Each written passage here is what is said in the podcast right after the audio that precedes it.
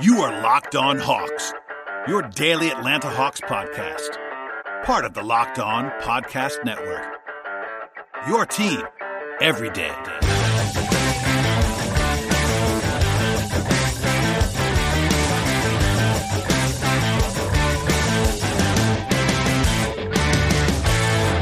Hello, friends, welcome to episode 786 of the Locked On Hawks podcast. I am your host, Brad Rowland. It is Monday evening into Tuesday morning, and I am uh, glad you joined us for today's episode. If you missed it on Monday, that show featured a quick glance at the restricted free agents taking part in the NBA's bubble uh, coming up very soon, basically right now in Orlando, Florida and it's sort of a companion to what I wrote on Friday at peachtreehoops.com. If you missed it, I would definitely recommend going back and listen to listening to sort of that was a part one of sorts.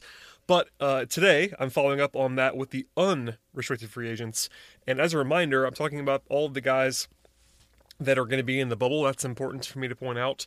Also, this is not an endorsement that I think the Hawks should evaluate all of these players closely, but it's more of a wide ranging look at who might be available when free agency starts in October. And of course, the Hawks have the most cap space in the whole league, so lots of ties to them in the coming days. Okay, we will start there. That'll be the entire show today, and uh, obviously, if there's anything that happens, we'll break into uh, stuff later in the week. But here we go on the free agents in the bubble, and again, these are the unrestricted guys potentially that will be available. First, I want to start with uh, the guys that I deemed as high priced and seemingly unlikely in my written content. Again, I know the Hawks have the most cap space in the league, but because of both roster circumstances and also just individual player circumstances, these guys I think are pretty unlikely to be coming to Atlanta. Not impossible, but I wanted to make sure that I mentioned them because they are all good players and all in line for big paydays this summer. Um, perhaps the most obvious candidate for this list is Anthony Davis. Um, Anthony Davis is a top 10 player in the league. He's really, really good at basketball, and he's going to be a free agent this summer. Um, but with all that said, no one, and I mean no one, believes that Davis is going to be leaving the Lakers. Uh, he is going to be unrestricted if he wants to be, but at the same time, you know, the Hawks should offer him whatever he wants. Um, I can't imagine him taking it, nor will I imagine him leaving the Lakers at all. But uh, I want to I want to make sure that I said this out loud. Yes, the Hawks should offer Anthony Davis the max day one, hour one, but he probably won't take it from the Hawks or anybody else other than the Lakers. Okay, from there, Danilo Gallinari is the next game on the next game on the list. Um, Oklahoma City Thunder's veteran forward, a tremendous offensive player, honestly really versatile guy, can really shoot it, get his own offense, uh, pretty good passer at times, but defensively not great. Uh, also pretty old. He'll be 32 in August, and I think he's going to uh, get a large portion of money from somebody. I think Atlanta's not the greatest fit for him in the world. Would he help the Hawks offense? Absolutely, he would. But given that I think he's a four right now, especially at his age, I can't imagine them being the top bidder for Gallinari. So there you go on that. Um, a pair of Toronto Raptors big men, Marcus Gasol and Serge Ibaka are on this list. Gasol still really good, uh, especially defensively. I think he'd help any, any team, but honestly, he's a pure center. Can't imagine he's going to be coming to Atlanta with what with what the Hawks already have with Clint Capela. Um, Ibaka maybe a little bit more interesting in terms of the fit because he can play some four, uh, a little bit more versatile than Gasol positionally. I think defensively he's still good. Offensively, not incredible, but certainly not a bad player. And I think he uh, would maybe be a little bit cheaper potentially than Gasol. We'll see how that goes. But um, I can't imagine the Hawks will sign him either. But he seems more likely than Gasol because he does play some four, some five. Would probably pair well with John Collins, for instance, et cetera, et cetera. Uh, a couple more names to touch on quickly on the high price list. One is Montrezl Harrell of the Clippers. Uh, like Gasol and Ibaka, uh, he is very effective, even if uh, pretty different than those guys. Uh, he will he will likely though have some high priced offers, I would imagine, on the market, just because you know he is someone who's not super old and he's very very productive. And as a result of that, I think um, Harrell is someone who probably won't be in the Hawks price range. I think he's going to get some starting center offers, at least some high priced offers elsewhere. And I can't imagine the fit combined with the Hawks' needs would be as such where they'd be the top bidder for his services either. Um, and the last two guys, I think, are probably the most interesting guys on this list for me for the Hawks. One is Gordon Hayward of the Celtics. Um, obviously, a dribble pass and shoot option with good size at forward, uh, high end pedigree, like a fringe all star in his prime. Does have a $34 million player option for next season that I think he probably is going to opt into. And if you're the Hawks or any other team trying to get him away from that, you're going to have to give him some real assurances of big time money this summer. He's not going to opt out of that deal with Boston. He actually could still decline the option and then sign with Boston if they have an agreement in place. Um, but for me, Hayward is perhaps the best guy on the market that the Hawks actually could maybe sign if you wanted to uh, opt out. Um, is he a little bit older than you might want? Sure, he has the injury stuff. I understand that, but he played well this year. I've always liked Hayward. He's a good supporting piece. Not a number one, but the Hawks already have a number one guy in Trae Young. So, yeah, I think he'd be actually a lot of fun for Atlanta. He would help them in a lot of different ways offensively. Defensively, he holds his own, etc. A nice versatile piece, playing up and down the positional spectrum. Uh, again, I don't think this is gonna. I don't think it's gonna happen. I think it's kind of unlikely, but um, because he could opt out of that, if the Hawks were willing to give him enough money, that might become interesting. And the last guy, um, alphabetically and at least somewhat interesting to me, is Fred VanVleet of the Raptors. I mentioned VanVleet before, previously on a mailbag a couple months ago, even for the Hawks. He's very good. Um, that's the, that's why I want to start with this. At 26, he's still young enough where I think you're going to get most of his prime on this contract. He's an established two-way guard with some defensive aptitude. Also can create from shots, uh, create shots from himself and others. He's a really good player at this point in time. Pretty underrated still in the league. He is small, and that's the biggest knock on this pairing is that I think he actually could match with Trae Young defensively a little bit because he is really stocky and physical and strong. Um, but in Toronto, he's playing next to Kyle Lowry, and that works because Kyle Lowry is a bowling ball, and he's a lot bigger, more physical than Trae Young is. Um, it'd be pretty small with Trae and VanVleet. It would work offensively, to be sure, but I think the idea the idea of VanVleet would be to pay him a bunch of money to have him be the backup point guard and also play with Trae. Um, I, I understand that idea. I think actually might work. I've advocated for it in the past as a potential option. But VanVleet was so good this year that I think he's going to get a lot of money, and uh, there's probably other teams where he where he can be sort of the guy at the at the point guard spot where he'd be alerted into that. Um, would, would I offer him a deal as the Hawks? Sure, he would, but I don't think I would outbid everybody else for VanVleet. So there you go. Those are the guys I think are sort of in their own tier as the super high price guys that may not be very likely to consider Atlanta or the other way around. Okay. From there, I want to get to one other category before we get to a break here, and that's um, the category that I deem as old friends, basically, uh, former Hawks. These guys will all fit in other categories that I'm going to be talking about today, but because they're all very, uh, very sort of relatable to Hawks fans, I want to sort of group them together. These are in alphabetical order, but first is my personal favorite, Justin Anderson. Uh, Justin Anderson is uh, the least accomplished player on this list by far, um, but I think he's going to be in the bubble with the with the Nets. Someone who's worth a minimum contract in the league at the very least. Um, and obviously I love him, but defensively he makes a lot of sense. I thought he probably should have played more in his first stint in Atlanta last season. Um, yeah, there you go on that. Not a guy that I'd be uh, I would be excited if the Hawks signed, other than just for personal reasons. But he's uh, someone who they could use the end of the bench. Um, from there, Kent Bazemore, another old friend. I think he was actually pretty sneaky good in Sacramento after he got there. He's pretty shaky in Portland. That's worth pointing out. And of course, the Hawks took a bath on that trade with him versus uh, Evan Turner. But uh, his days as a $18 million annual player are gone. And as a result of that, Bazemore is not going to be appropriately valued, I think. Because he was overpaid, people assume that he was bad, and he's not bad. He's a combo four, I mean, he's sort of a combo wing type, more of a shooting guard sized player. But at 31, I think he's still pretty effective. Wouldn't want him starting for you, but he wouldn't now the, on the Hawks, and he would help you. Um, DeMarre Carroll, even older than Kent. Uh, JYD will be 34 in July. He hasn't played much lately. I think he is certainly on paper like an interesting combo forward type option, more of a four probably now in his modern uh, alignment. But DeMarre is great in the locker room, and the Hawks could use another another body as sort of a combo forward type, and he'd be cheap almost certainly, considering how much he's played or not played in the recent past. Justin Holiday on this list as well. Holiday's tenure in Atlanta was not all that, all that impressive, but I always liked Justin. He's been quietly effective the last couple of years. He's, he's 31 years old, but he's shooting the ball really well the last three years, 37% from three on pretty decent volume. And in the bubble, he'll actually be a pretty key part of, of the Pacers, especially if they don't have Oladipo. But regardless, they're not going to have Jeremy Lamb. So uh, Justin Holiday, not a showy player, but certainly someone who could help you as a reserve on the wing. Uh, Kyle Korver is more of the Vince Carter type. That's the comp that I made in the uh, in the column that I wrote at Peachtree Hoops. Um, obviously, he's very old at this point in time, but Kyle can still shoot it. He might be in that Vince role of that break in case of emergency option off the bench as a shooter, and also that really uh, important locker room presence. Kyle's a great guy in the locker room. Always enjoyed him. He might retire. He might stay in Milwaukee, but if the Hawks could get him for the minimum or something like that, I'd be looking into that for sure. Uh, the best player on this list is still Paul Millsap. Um, after making a lot of money in Denver the last handful of years, Paul's going to be free agent again. he's 35. I understand that he's really old, but he's still really good, and especially defensively, he's still really apt. He'd be a great he'd be a great partner with John Collins defensively. I've always thought that about Millsap. If you want to play Collins at the five, Millsap at the four, that would actually work pretty well.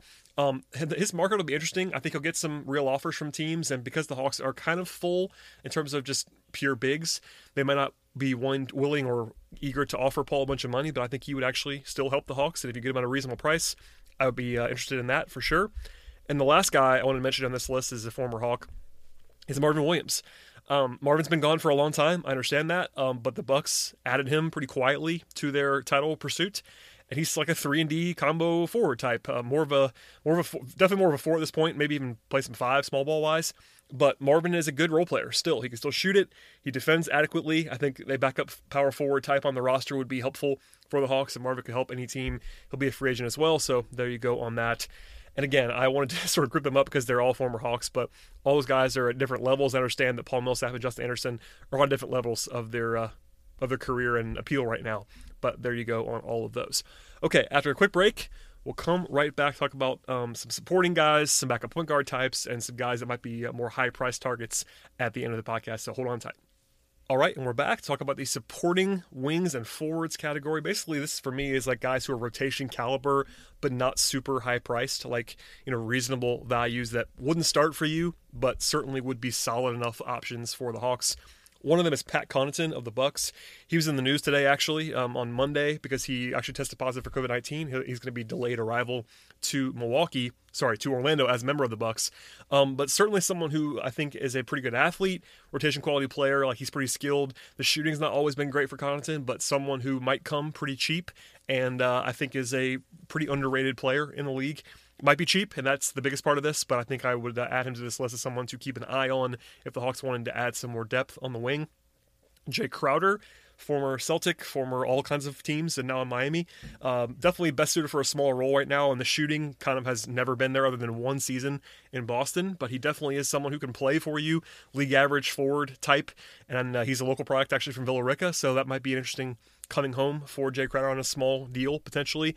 Um, Marcus Morris is overqualified for this, but I wanted to make sure I said his name out loud. I can't imagine him taking a discount to come to Atlanta, but there you go. Uh, his brother Markieff playing for the Lakers.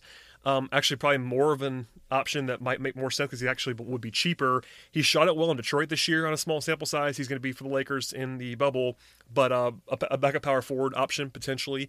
And then Wes Matthews of the Bucks. Um, I'm mentioning a lot of Bucks guys. I mentioned Sterling Brown yesterday, Kyle Korver, Pat Connaughton, Wes Matthews now. Um, Wes and Marvin, by the way. Wes is 34 next year. It's pretty old. He actually has a small player option that he might pick up, but I think he probably could do a little bit better than that, frankly. And I think teams should be trying to lure him lure him away. Uh, that might include the Hawks. Obviously, a short term, probably a one year deal kind of guy, but he would definitely help Atlanta as a solid or better shooter. He can defend it a little bit.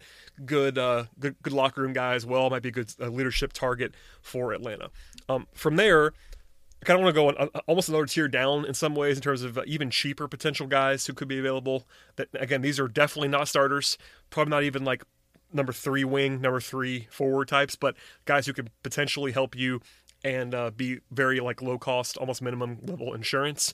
Uh, one is Alec Burks of the Sixers. He actually might play himself into a bigger payday if he goes if things go well in the bubble with Philly because he can score and the Sixers need that. So maybe he'll play himself into that role. That's kind of his only appeal, but certainly a guy who actually has some talent. He got hurt for a long time, but is back now and looks okay. Uh, Jeff Green has been everywhere in the league other than Atlanta, I feel like, but um, he'll be a free agent again. He's someone who could be a minimum contract guy and versatile. Solomon Hill, who was on the Hawks roster briefly last summer. Um, he was traded as a salary dump, essentially, in the Chandler Parsons deal. Um, on the court, though, now that he's not making a ton of money, Solomon Hill actually is kind of useful as a fourth, fifth forward. He's certainly not great, but he can fill a role for you and has been okay and playable in the past. He's with Miami in the bubble. Uh, Stanley Johnson is someone I wanted to put on the list, even though I wouldn't want Stanley Johnson probably. He's actually has a $3.8 million player option, which he should pick up, frankly, in Toronto, but he's on the list. Um, MKG out of Dallas is 27 in September. Um, he's that's actually younger than you might think. He's been around forever, but former former number two overall pick. I've always kind of liked MKG. He can't shoot, but other than that, he can help you. And uh, younger than you might think. Uh, Glenn, Glenn Robinson III is a former Michigan player. It was actually on the Hawks Summer League roster once upon a time.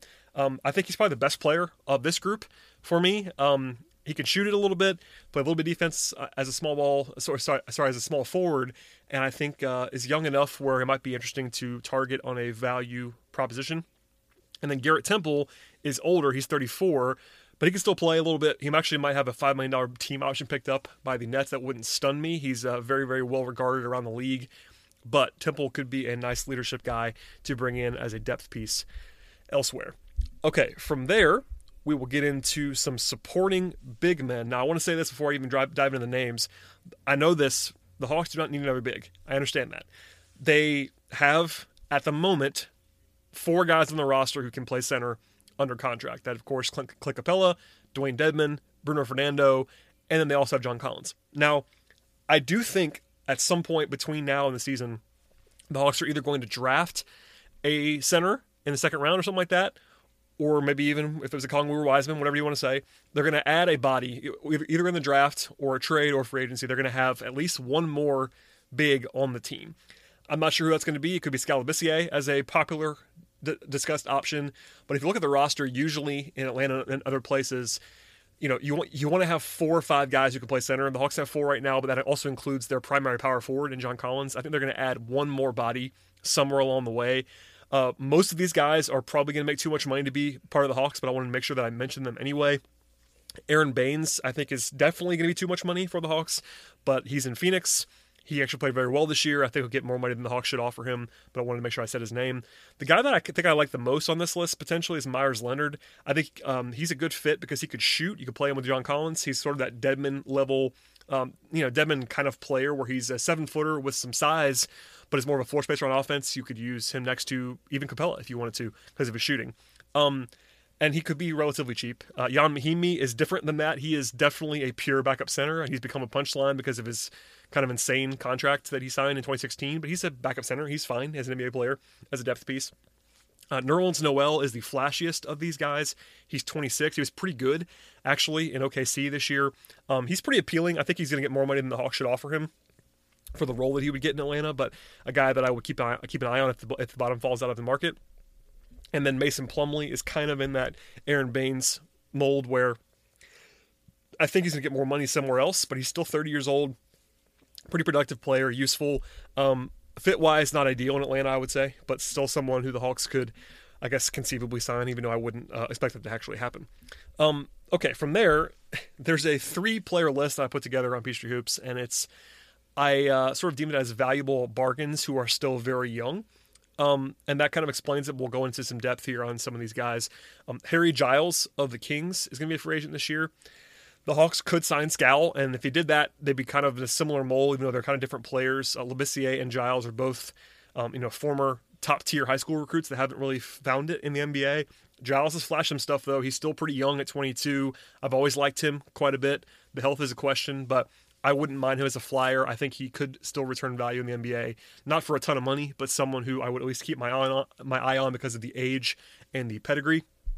Josh Jackson, uh, things did not go well for him in Phoenix as a top as a top five pick, but uh, now that he is rebuilding his stock a little bit, he was in Memphis and played much better, played harder. He's had some off court questions in the past, um, not always been the most sort of attuned guy, but he's young still, 23 years old, has talent. I thought he was probably a little bit overrated in the draft when he came out, but still a lottery level talent um, when he was drafted, and you know still very young. So keep an eye on him as a, as a potential flyer piece.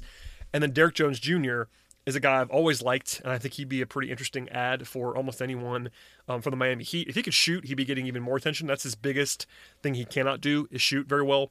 Uh, but he's very athletic. Obviously, the dunk contest stuff is where he's probably most known for. But uh, defensively, he's very good. Uh, he's very long and athletic, and he's really young at 23 years old. So Jones Jr. is my favorite fit of that group, and I think he's probably even, probably the most realistic of that group to come to Atlanta. But there you go, just a trio of guys who are very young to be hitting the market without any restrictions whatsoever, and uh, as a result, they uh, are maybe more appealing for the Hawks because they are so young. Okay, we'll transition from there to sort of the backup point guards and the backup combo guards. Now, there's a lot of these guys. The Hawks are, of course, in the market for someone who can handle the ball in the backcourt. Obviously, last year they had this gaping hole behind Trae Young, to put it mildly, before they added Jeff Teague. I am I am a self-proclaimed Brandon Goodwin fan. I do think that Brandon Goodwin is a pretty solid third point guard, but the Hawks are going to sign or acquire someone else. I'm pretty sure as a backup point guard option, uh, either on either as a pure point guard or at least a combo guard that can handle the ball. Whether it's Jeff Teague or somebody else, I know Teague could come back, but if it's not Teague, there are other options, and the Hawks are going to do something. I'm pretty confident to address that position. Okay, so backup point guard purely. There's five guys that I wanted to make sure I mention. Um, there's basically th- three and a half veterans and then one young guy. Uh, DJ Augustine is overqualified overqualified for this. DJ is probably too good to be signing as a backup point guard in Atlanta because he's too small to play with Trae Young very much. And Augustine, while not incredible, probably deserves a bigger role than what the Hawks could give him. Uh, probably more of a 25 minute a game kind of guy, whereas in Atlanta, he'd probably be like a 12, 15 minute a game guy. But the Hawks could certainly use him, obviously. Um, Goran Dragic, I think, is kind of the same thing as Augustine. Dragic is a little bit bigger, so maybe you could play him with Trae Young, but defensively it wouldn't be great. Um, and I think he's another guy who's likely to have more offers elsewhere. It wouldn't stun me if the Hawks were at least kicking around his name in the future, but someone I think is not the greatest fit in the world. Uh, you have Reggie Jackson, who's now with the Clippers. Um, he used to be sort of a high workload, high usage guy in Detroit. Um, now, definitely more of a pure backup, of course, with the Clippers. That's probably his best role moving forward. I've never been the biggest fan of Jackson. At the same time, he can get his own shot. He's at least flash defense in the past. I think he's bigger and more physical than a lot of backup point guard types. He would not be the worst fit in the world. I don't love that necessarily, but he's better than what the Hawks had this year, for instance. And Jackson is still probably younger than you might think that he is. Uh, last guy on this mini list um, in terms of the veterans is Shabazz Napier of the Wizards. I've always liked Shabazz Napier. I think he's been underrated for a long time in the NBA. Is he great? No, but he's a very, very solid backup point guard. He's got pretty good size, um, pedigree of winning. The Hawks should be taking a look at him. I think he could be cheap and fill a hole pretty respectably. So I, I like the Napier fit perhaps best of all here. And the last guy on this list that's actually not a veteran, this is the one young guy on this list, is Chris Chiozza, who's going to be uh, kind of prominently featured with the Brooklyn Nets in the bubble. He's uh, not a guy that's been very prominent anywhere else to this point in time, but he used to play at Florida. And he's going to have the ball in his hands a lot in the bubble. Uh, granted, the Nets won't be there too too long because they're going to be pretty bad. But if he's good, he, he could really help make himself some money in Orlando and I think he actually played pretty well with Brooklyn this year. So Chios is a very young guy um, compared to the other options, but someone I would be at least taking a look at if I was a Hawks fan trying to find some value in the bubble. From there, there's some combo guard some combo guard types. Again, these are guys who have some on ball equity or at least that size that maybe are not pure point guards, but the Hawks could certainly use some more ball handling or some scoring or stuff that people can bring at this size. Um, you have Michael Carter Williams, the former Rookie of the Year, who was actually pretty good in Orlando this year. I've never been a huge fan, but defensively he's pretty good. And then offensively he can't shoot still, but someone who can handle the ball a little bit wouldn't be the worst fit in the world with Trae Young because he can play next to him because the shooting wouldn't be that big of a deal with Trae on the court. Um, not a great fit necessarily, but not a not a terrible one. I think he was pretty good, better than you might think this year in Orlando. Uh, Jordan Clarkson is the high end option in terms of the money he's going to get some real money, I think, because he was pretty good this year in Utah. He's a scorer first, efficient shooter kind of type.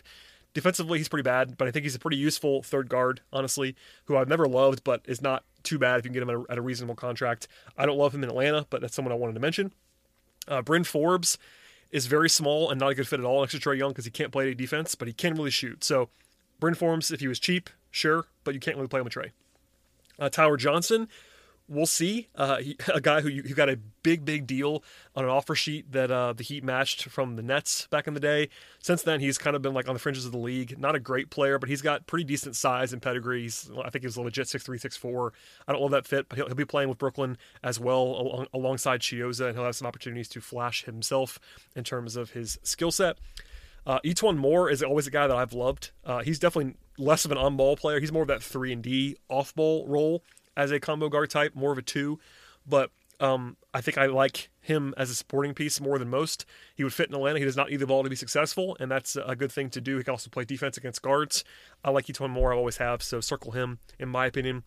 And then Emmanuel Mudiay. I, I honestly can't believe he's only 24 years old. Mudiay is not great. He can't shoot, but uh, if you're trying to make a bet on a talented guy who was a five star prospect for a reason, I wouldn't blame you too much if you get it for cheap. And then Austin Rivers is pretty good. And I think underrated now. Austin Rivers at one point was really overrated. I think he's now properly or maybe underrated. Um, he can handle the ball. He can defend a little bit. He can shoot a little bit. He's a valuable role player. He's also pretty cheap. Uh, he has a $2.4 million player option in Houston that he, I think he probably should decline. I don't know if he will, but the Hawks could use Austin Rivers. He would not be a bad fit at all uh, with what the Hawks need in terms of a guy who can handle the ball, play a little defense, shoot it a little bit, and be a nice, valuable role player. And finally, we are on the last grouping. And this is perhaps the grouping that gets the most attention in terms of Hawks fans. And again, as a reminder, this is only guys in the bubble, so Davis Bertans will not be on this list for now. Um, but this is four, there are four guys here that I think the Hawks are often linked to, um, and they are just to tell you where this is going. It's Kentavious Caldwell Pope, Evan Fournier, Jerami Grant, and Joe Harris. These guys are all like starting caliber players who are free agents or can be free agents and who are going to get probably eight figures per season. And that means that the Hawks will be linked to them because the Hawks have so much money. We'll start with KCP, uh, the former Georgia Bulldogs shooting guard, actually is a local product. He has a player option for about eight and a half million next year. He could pick that up. That wouldn't surprise me that much, but he also might opt out and get some get some real money this summer. He's a Klutch client, which is uh, relevant now that Trae Young is also a Klutch client, etc. But I've, I've always liked KCP checks a lot of boxes. He's shooting, he shot well this year from three, 39% from three. A pretty good defender always. I think he's underrated. Is he a starter? Maybe not. But if he's like your third wing, that's really nice. I think. I think he's a solid player. He's still fairly young. Could he start at the two next to Trae Young? Sure, he could. I think if you try to tell me he's better than Kevin Huerter right now, I wouldn't argue with you too much. I think I'd rather have Huerter long term, obviously, but KCP would help. He gives him some defense on the perimeter as well, and a local product that might, might consider coming home for a little bit of a discount potentially. Obviously, not, not a huge one. He's going to want to get paid, but someone I've always kind of liked. Um, Evan Fournier of the Magic also has a player option. His is a lot more money. It's $17.1 million. He could elect to pick that up, especially with the uncertainty that's coming with COVID 19 and salary cap stuff. It would not blow me away at all if he were to opt into that in Orlando. And even if he wanted to stay in Orlando, he actually could opt out and then resign. But he's one of the best offensive players on the whole list, honestly. Um, not a great defender at all. He'll be 28 next year, which isn't old, but not, you know, you're, you're getting to that territory where you don't want to give out a huge contract for someone who's going to be 28 to 32. That isn't a great spot, probably, to pay someone. I think he's in line for a lot of money if he wants to opt out, but I don't think he's a great fit in Atlanta. Would he help the offense? Certainly he would but I'm not sure how much better Fournier is than what they already have. Um, he is better, I think, immediately, like right now, today. He would certainly help the offense, but I, I think defensively, pairing him with Trae and some other questions that you might have on the perimeter, um, like for instance, you, you probably couldn't play a uh, a wing trio, uh, sorry, a perimeter trio of Young, Huerter, and Fournier. That wouldn't work. Obviously, they had Reddish and Hunter to help supplement that. But uh, Fournier, just the fit wise, I don't love that. For instance, like comparing him to Bogdan Bogdanovic of the Kings, I'd rather have Bogdanovic. Um, and even then, I didn't love, I didn't love that fit either, as I said yesterday. So Fournier is someone who would help, but not not a great fit for me. Uh, Jerami Grant of the Nuggets is the next guy I wanted to touch on. Also as a player option. Keep that in mind. But Grant has been pretty candid. He's he's playing he's playing to opt out of 9.3 million dollars this summer. Um, that's probably a good idea for him. He's pretty good. I think he's an intriguing. I think he's pretty versatile. I think he can play defense. He's uh he's actually a pretty notable shooter now from three point range, which is very helpful. Doesn't doesn't have a whole lot of volume, but fairly accurate from three point range. You want to have him shoot more probably. Um, Denver has to weigh having Grant and Millsap on the free agent market together. Um, those guys, I think one of them will probably resign in Denver alongside Michael Porter Jr., but the other one probably won't. Grant is younger. Um, I think Millsap's better right now, but Grant is much younger and definitely someone the Hawks could be interested in as someone who could play a little bit at the three, definitely more of a four. Um, I think he would ideally be your backup four and maybe flash to the three, maybe even play some small ball five occasionally, especially if you play with Collins. I think if you play Collins and Grant together at the four and the five, that'd be pretty interesting to me. So, not a guy that you're going to break the bank for, probably, but he would uh, help the team quite a bit on both ends of the floor. I think defensively more than offensively, but Grant is a solid enough player who could um, elicit some real offers on the market this summer. And then lastly, Joe Harris is probably the guy that I've talked about the single most of any free agent for the Hawks. Um, you know, he's he's actually going to play in the bubble for the Nets, which is a controversial decision. Uh, he doesn't have to do that, but he's going to be hidden free agent. This is probably going to be his one big payday on the market. Um, great shooter. That's the biggest thing about Harris is that he's a great shooter. Um, defensively, he's just okay, but not terrible. Is he good? No, but he's better than Kevin Huerter defensively right now. Not as good as Cam Reddish defensively, but certainly someone who wouldn't kill you on that end of the floor. And more than anything, I've discussed ad nauseum for several months now. The Hawks need shooting, and Joe Harris is again one of the ten best shooters in the league, probably. Like he's that kind of a good shooter. Um, it doesn't need the ball to be effective. So if you're trying to plug and plug and play, Harris would help the team a lot. But the argument against Harris is that he is 29 in September. Um, that's pretty old, and I think because of his market, he's going to demand at least a three year deal, probably even a four year deal, maybe. Um, maybe you could convince him to come to Atlanta on a balloon payment two year offer, but I kind of doubt it. I think he might stick around in Brooklyn. He's a great fit, by the way, with with what Brooklyn needs with Kyrie Irving and Kevin Durant. Um, so we'll see what the bidding war might look like there for Harris. Uh, you know, he would obviously help the Hawks. He's a great shooter, but uh, the combination of age and asking price might scare the Hawks away. That wouldn't stun me too much as we get into uh, deep dives later on in the process. So that'll do it for the list. Now, I will say this as sort of a wrap up. We will definitely dive more into free agency as the weeks and months unfold. Um, I spent a lot more time on the draft and I understand that. Free agency is just really hard sometimes to talk about. I'm still going to do that uh, quite a bit, I think, in the next couple, you know, next several weeks. But because of the market, especially with the uncertainty around the cap um, and future stuff, as I mentioned before, I think it was last week on the podcast, um, the Hawks have some decisions to make with regard to the 2021 salary cap because the concerns about the cap don't aren't just for this year. The Hawks might want to keep the paint dry for the following summer, and that kind of impacts, like for instance, you, you can't go out and sign Joe Harris and Jerami Grant if you are worried about 2021 cap space. Now, I'm not telling you have to be, but if you're going to sign, if you want to have max space in 2021, you can't sign two big multi-year contracts this summer. Uh, that's just kind of the, that's kind of the easy way that, that, I wanted to put it. It's not like a hard and fast rule, but you know you start eating into your cap space if you start signing multiple guys from multiple years. So keep that in mind as well. And I, I think you probably get the, the get, get the gist here, but not a great free agent class.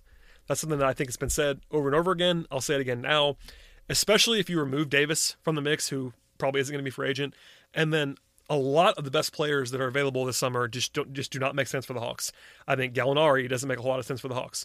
Um, Marc Gasol, Montrezl Harrell, Serge Ibaka, those guys don't make sense for the Hawks in a lot in a lot of ways. Um, and even guys that do make sense are not perfect fits between Bogdanovich and Evan Fournier and Fred VanVleet and um, you know even Joe Harris, age wise, is not a perfect fit. So there are not a whole lot of guys like Davis Bertans. Obviously, would help offensively. He's not on this list because he's he's not going to be playing the bubble. But as a big picture concept, Davis Bertans is a is a defensive problem with the Hawks. Um, he's more of a four, and the Hawks already have John Collins, and they already have defensive issues other places on the roster. So would he help? Yes, he would. But no one could tell me that he's a great fit on this roster, especially when you factor in the lineup constructions and all that stuff. So I say all that to say that it's difficult to project what the Hawks might do. And uh, as I always say, free agency can also be utilized to trade for players. It does not have to be signing free agency or other ways to use cap space. Keep that in mind as well. But hopefully that's a good primer for now for your bubble viewing, which begins on Tuesday. There's a scrimmages happening in the very near future. So use that. If you have questions, hit me up on Twitter once I have my account back at BT Rowland or in the meantime at Locked on Hawks. Please subscribe to the show. If you have other things and feedback or mailbag questions, please hit me up there, or you can send an email as well to lockedonhawks at gmail.com. I will take mailbag questions there, and every week or two, I'll do a mailbag mailbag episode uh, in the lead up to the draft of free agency. So, uh, thank you as always for listening. Once again, subscribe, tell a friend, and we'll see everybody next time.